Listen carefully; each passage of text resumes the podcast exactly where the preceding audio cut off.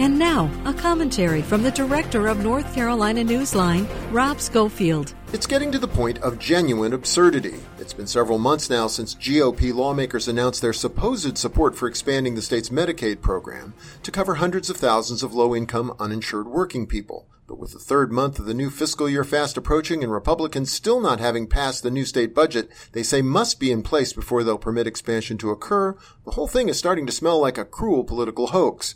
As Governor Cooper rightfully pointed out last week, the recent closure of the only hospital in rural Martin County is the latest evidence that the failure to expand Medicaid is inflicting big and devastating impacts on rural health care. And this is just the latest maddening reminder of why thousands of North Carolinians are suffering unnecessarily and dying prematurely because of the legislature's cynical obstruction. The bottom line, Martin General Hospital is the seventh rural hospital to close in our state during the decade-long Medicaid expansion blockade. In the name of simple human decency, this can't go on. For NC Newsline, I'm Rob Schofield.